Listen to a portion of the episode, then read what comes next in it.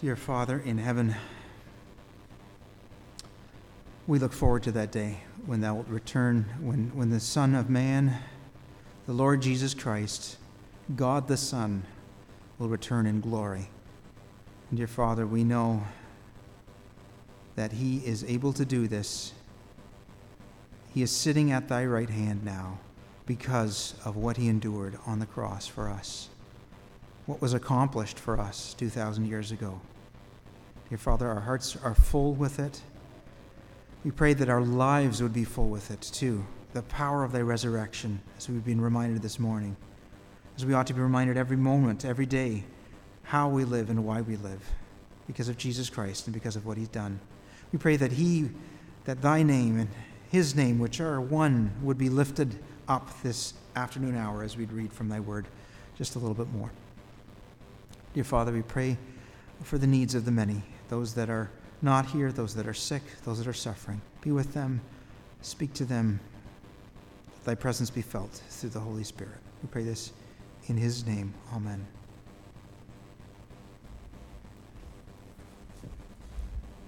We heard about the resurrection this morning. I'd like to go back a few days before that to one of the incidents that Jesus had and that prompted some reflection within himself, some teaching, and even an audible interaction with his Heavenly Father. That's in John 12, John chapter 12.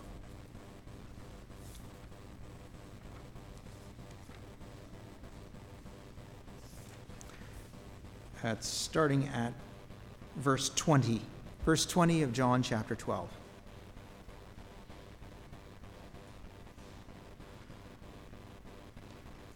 And there were certain Greeks among them that came up to worship at the feast. The same came therefore to Philip, which was of Bethsaida of Galilee, and desired him, saying, Sir, we would see Jesus. Philip cometh and telleth Andrew, and again Andrew and Philip tell Jesus. And Jesus answered them, saying, The hour is come that the Son of Man should be glorified. Verily, verily, I say unto you, except a corn of wheat fall into the ground and die, it abideth alone. But if it die, it bringeth forth much fruit. He that loveth his life shall lose it, and he that hateth his life in this world shall keep it unto life eternal. If any man serve me, let him follow me. And where I am, there shall also my servant be. If any man serve me, him will my Father honor. Now is my soul troubled. And what shall I say? Father, save me from this hour? But for this cause came I unto this hour. Father, glorify thy name. Then came there a voice from heaven saying, I have both glorified it and will glorify it again. The people, therefore, that stood by and heard it said that it thundered. Others said, An angel spoke to him. Jesus answered and said, This voice came not because of me, but for your sakes. Now is the judgment of this world. Now shall the prince of this world be cast out. And I, if I be lifted up from the earth, will draw all men unto me. This he said, signifying what death he should die. The people answered him, We have heard out of the law that Christ abideth forever. And how sayest thou, the Son of Man must be lifted up? Who is this Son of Man? Then Jesus said unto them, Yet a little while is the light with you. Walk while ye have the light, lest darkness come upon you. For he that walketh in darkness knoweth not whither he goeth. While ye have light, believe in the light, that ye may be the children of light.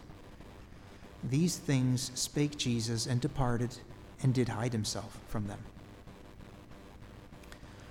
But though he had done so many miracles before them, yet they believed not on him, that the saying of Isaiah the prophet might be fulfilled, which he spake Lord, who hath believed our report? And to whom hath the arm of the Lord been revealed? Therefore they could not believe, because that Isaiah said again, He hath blinded their eyes and hardened their heart, that they should not see with their eyes, nor understand with their heart, and be converted, and I should heal them.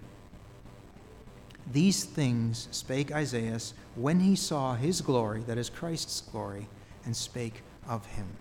I read to verse 41 of chapter 12. May God bless the reading of his word.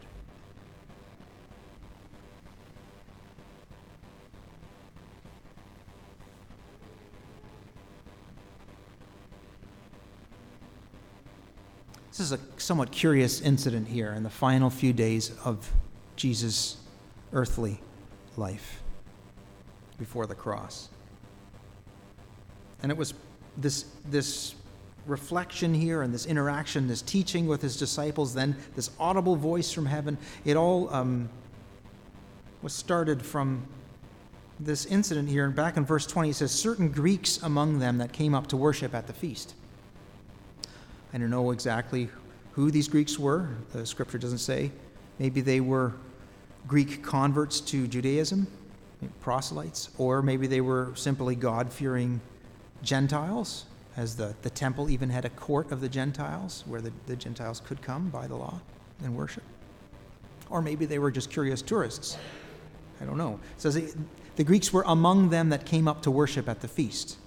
So maybe they came for for worship. Maybe they were part of the large group to see what was happening.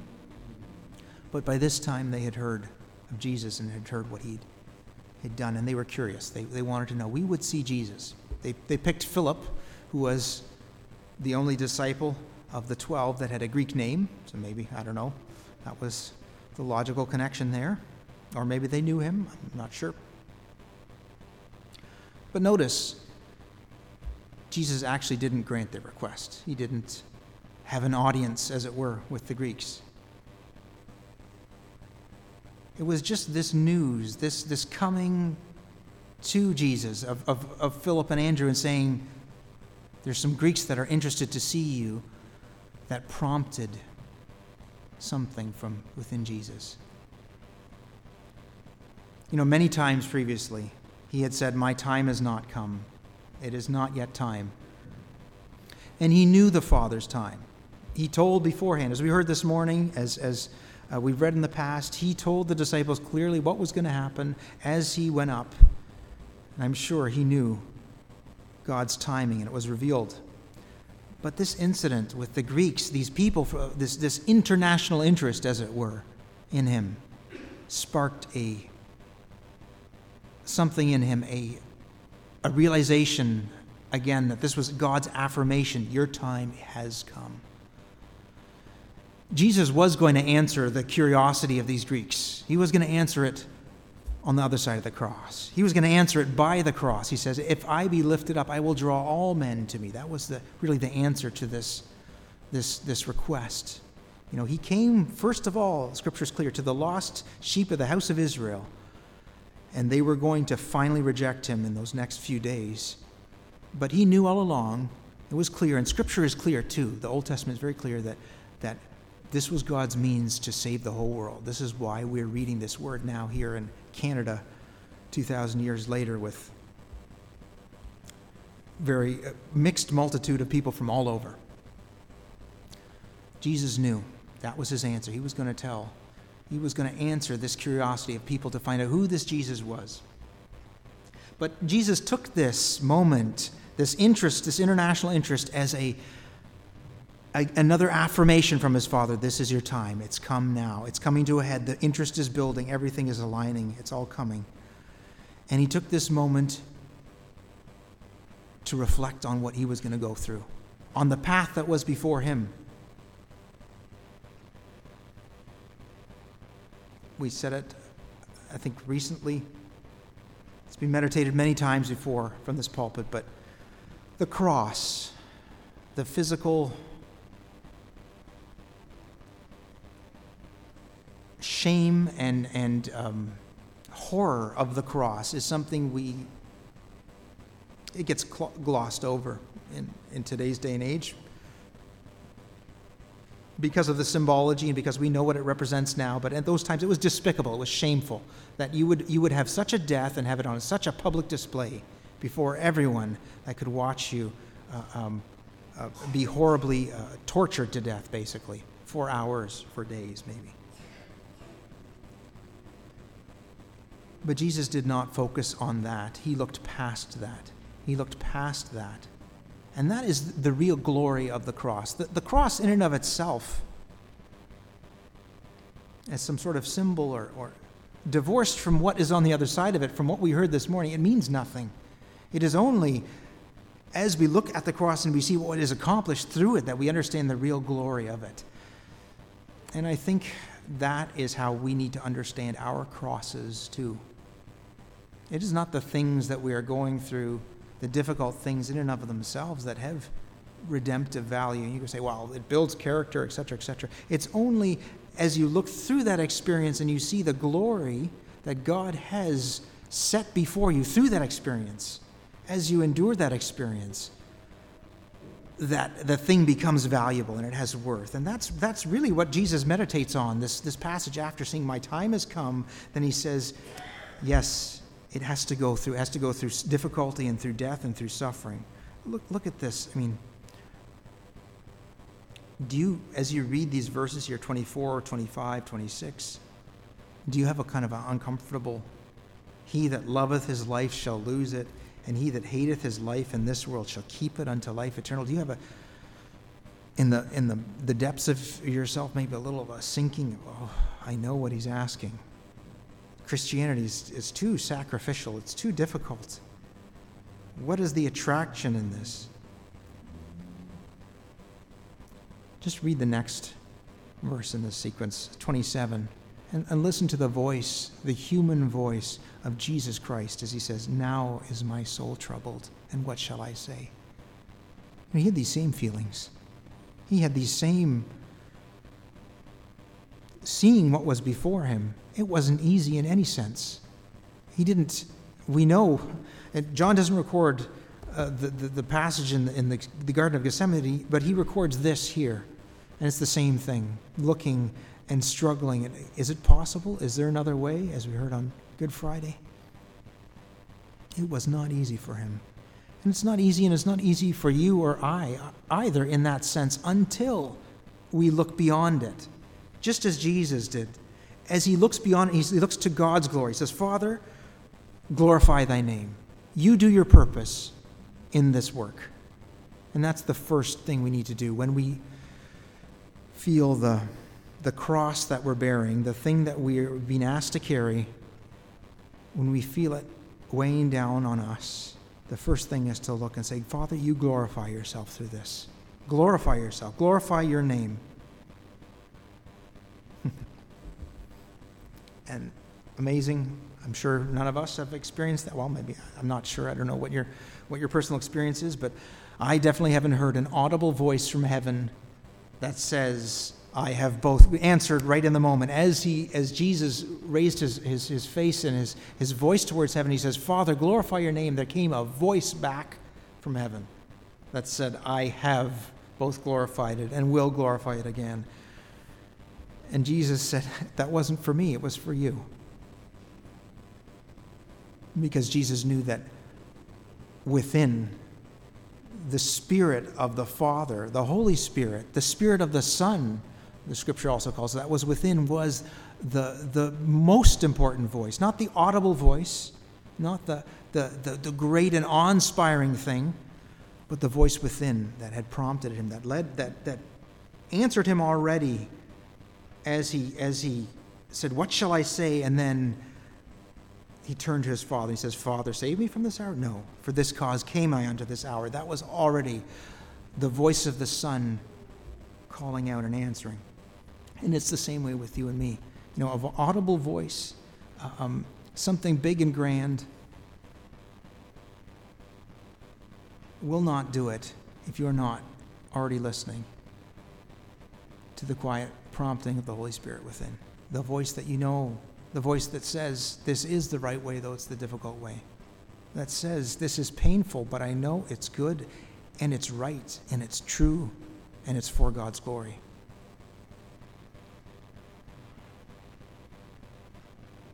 So that's one thing that Jesus looked at as he, as he looked at the cross and he looked beyond the cross. He says he despised the shame in Hebrews 12.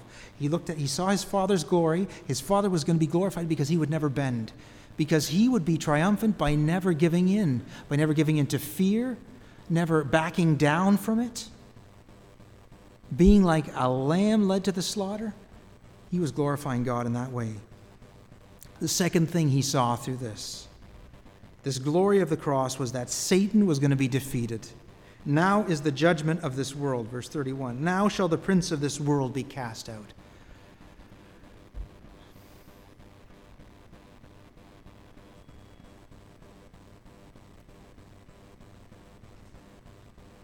I want to be careful on this.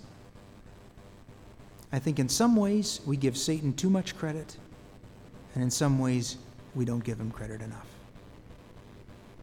What I mean by that is, we give him too much credit on this side of the cross.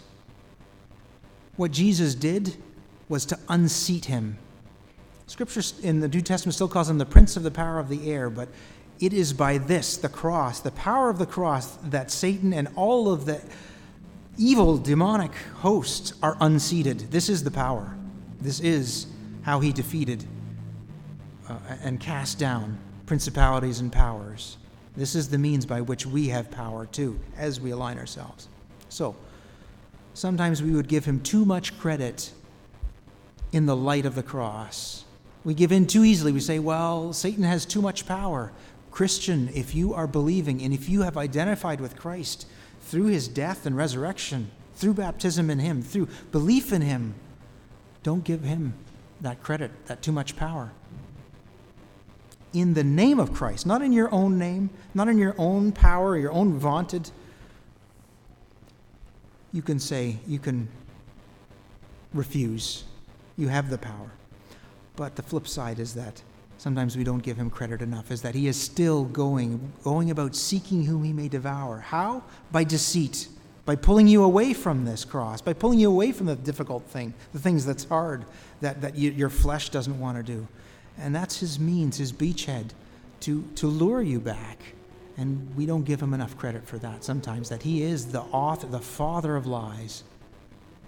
He is the author of it, just as Jesus is the author of our salvation, the author of our faith, the, the, the, the, beginner and the finisher, as Hebrews 12 says. The lies that we believe, Satan has the start of those, and whether we take them or not is the question. So that's what Jesus saw in this cross, this glory in this cross, that not only was his Father glorified, but he, Satan, was to be dethroned and, and defeated through this. My brother and my sister, this could also be for you the cross that you carry, is that Satan is put to shame as you carry this cross, as you do what he asks you to do, as you follow him in obedience. That's what he says here, right? If any man, if any man serve me, let him follow me. All of this is for us in, in some sense. The other thing that Jesus looked through, looked past the cross, was that he looked past the cross at you and me. He saw you and me. Friend outside of Christ, he saw you. He sees you. And He did it for you. He died for you. You've heard that phrase so many times, and it is so true.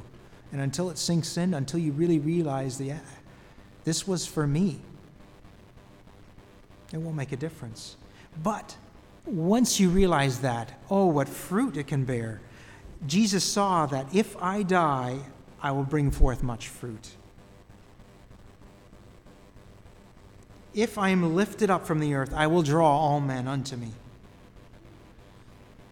Unless you think that that's kind of uh, obscure wording, you know, lifted up. The people there, they understood clearly what he was talking about, his crucifixion. They said, How does this make sense? We've heard out of the law, out of the Old Testament, we've heard what the, what, what the Bible says, and it says, Christ abides forever. He lives forever. What are you talking about? The Son of Man must be lifted up, must die, must be crucified, basically, the euphemism. I think that's also a reflection on our own lives, too. Many times we look at what is before us and what is laid before us, and we say, Is there some easier way? Is it really true? If Christians have eternal life here and now, if we've been blessed, why must I go through this? This difficulty. And they don't understand, they don't see the glory of the cross, the glory of, of all of these things are true. You know, the Christ does abide forever. All the Old Testament prophecies about an eternal reign and, and, a, and the, the, the Son of David sitting on his throne forever, they're all true. They will be true in Jesus Christ until he comes, is the last song that we sang. They will all be fulfilled. And, and my brother and my sister, they, all the promises of God will be fulfilled. Uh, eternal life, no more pain, no more sorrow, no more difficulty, no more sadness, but here and now, it does lead through that, doesn't it? The thing that you and I need to do is see the glory on the other side of it. Look through this and see the glory just as Christ did.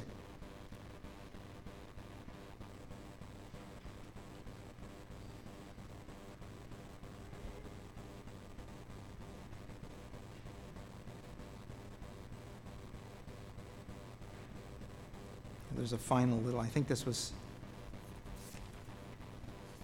if I'm not wrong, everything from this point, chapter 13, is now just with the disciples, the Last Supper, those final hours, those, those few moments. At the end of chapter 12, at the end of, of we didn't read the, the whole way through the chapter, but that was the final. Jesus said, You have, here's a little bit more time. You have the light with you for a little bit more. Right at the end, he said, While ye have the light, believe in the light that ye may be the children of light. That initial curiosity of the Greeks who is this Jesus? We've heard some pretty crazy things about him. Some pretty story about him healing people, even raising someone from the dead. News was getting out fast. They had a choice, those Greeks. You know, they didn't have that direct audience with Jesus there, but they had a choice A few days later, they were there for the Passover. They were going to stay for the whole thing. This was done during the Passover. They had that opportunity, or they could have just gone back to wherever they came from, taken a ship back to whatever island or, or to, to um, whatever country they're from, and that would have been the end of what they heard the end of their opportunity to see the light, to, to be in the light and become a child of light. And this was the, these were the final words that Jesus spoke at the end of this chapter to all my prayer is even in this quiet afternoon hour, as we think about this, as we think about this on an Easter Sunday, about the cross, about what Jesus did, the empty tomb, my prayer is that, that this would not be the last time that you hear that, that this light is shone in your heart a little bit. Because you have an opportunity now to respond to it, to turn to it, to become a child of light? It won't always be that way. These commentaries, you know, John has a has a just a reflection at the end of this. He refers to Isaiah the prophet, two different passages, Isaiah 53 and then Isaiah 6. And he says, you know, even that, even that turning away, that's prophetic. If you choose not to believe, if you choose not to turn to the light, your heart will become hardened and you will not be able to believe. You will not see the glory on the other side of the cross. You will not see what Jesus has accomplished for you, what he's done for you, that he has died for you. And it will become dimmer and duller and quieter until eventually it will be the blackness and the darkness and the coldness of outer space, of, of a, an eternity away from his presence. Turn to the light now. We have a chance.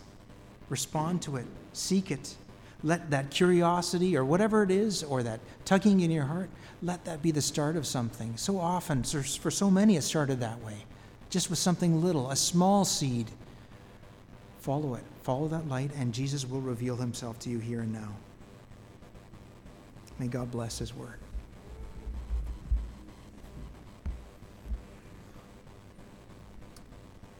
Think my brother said in a sermon last week about um, those final weeks of the, the final week or so of, of Jesus' life that um, so much detail recorded, and likely because they were traumatic events, and they, there's a way that trauma has of implant, Im, imprinting on the memory that you just retain things. And that got me thinking a little bit about the, the group we heard this morning that was in the locked upper room, that was a traumatized group. That was a, that was a, a group of, of, of, a small group that was fearful, but they, had also, they were also traumatized by, by the horrible death of their rabbi, their leader that they'd seen. They knew that they were close behind, probably.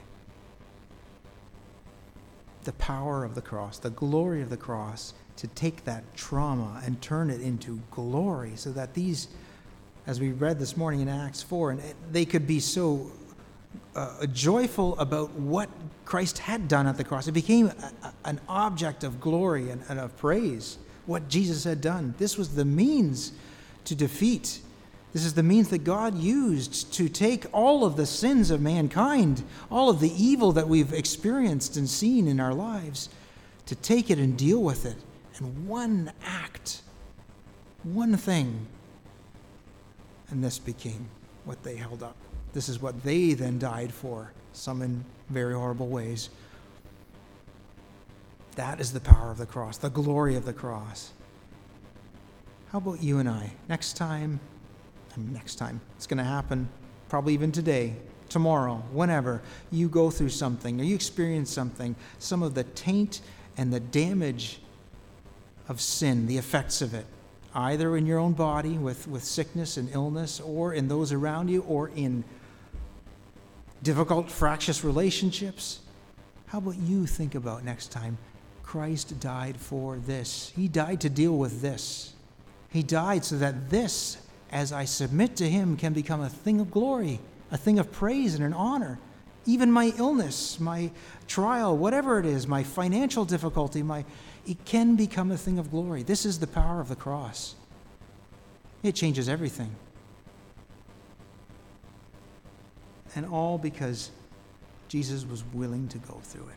He is the one who earned our salvation. No one else did. He's the one that went step by step, moment by, you know, the, they say the anticipation of something is sometimes worse than the thing itself. Well, I don't know in this case what it was, but the anticipation of that thing was equally that path to the cross that was a weighty, heavy cross, step by step, that Jesus took. He earned it in a sense that no one else could. That's why you and I need to look to him. Looking unto Jesus, the author and finisher of our faith, who for the joy that was set before him endured the cross, despising the shame, and is now set down at the right hand of the throne of God. With that, we conclude this service.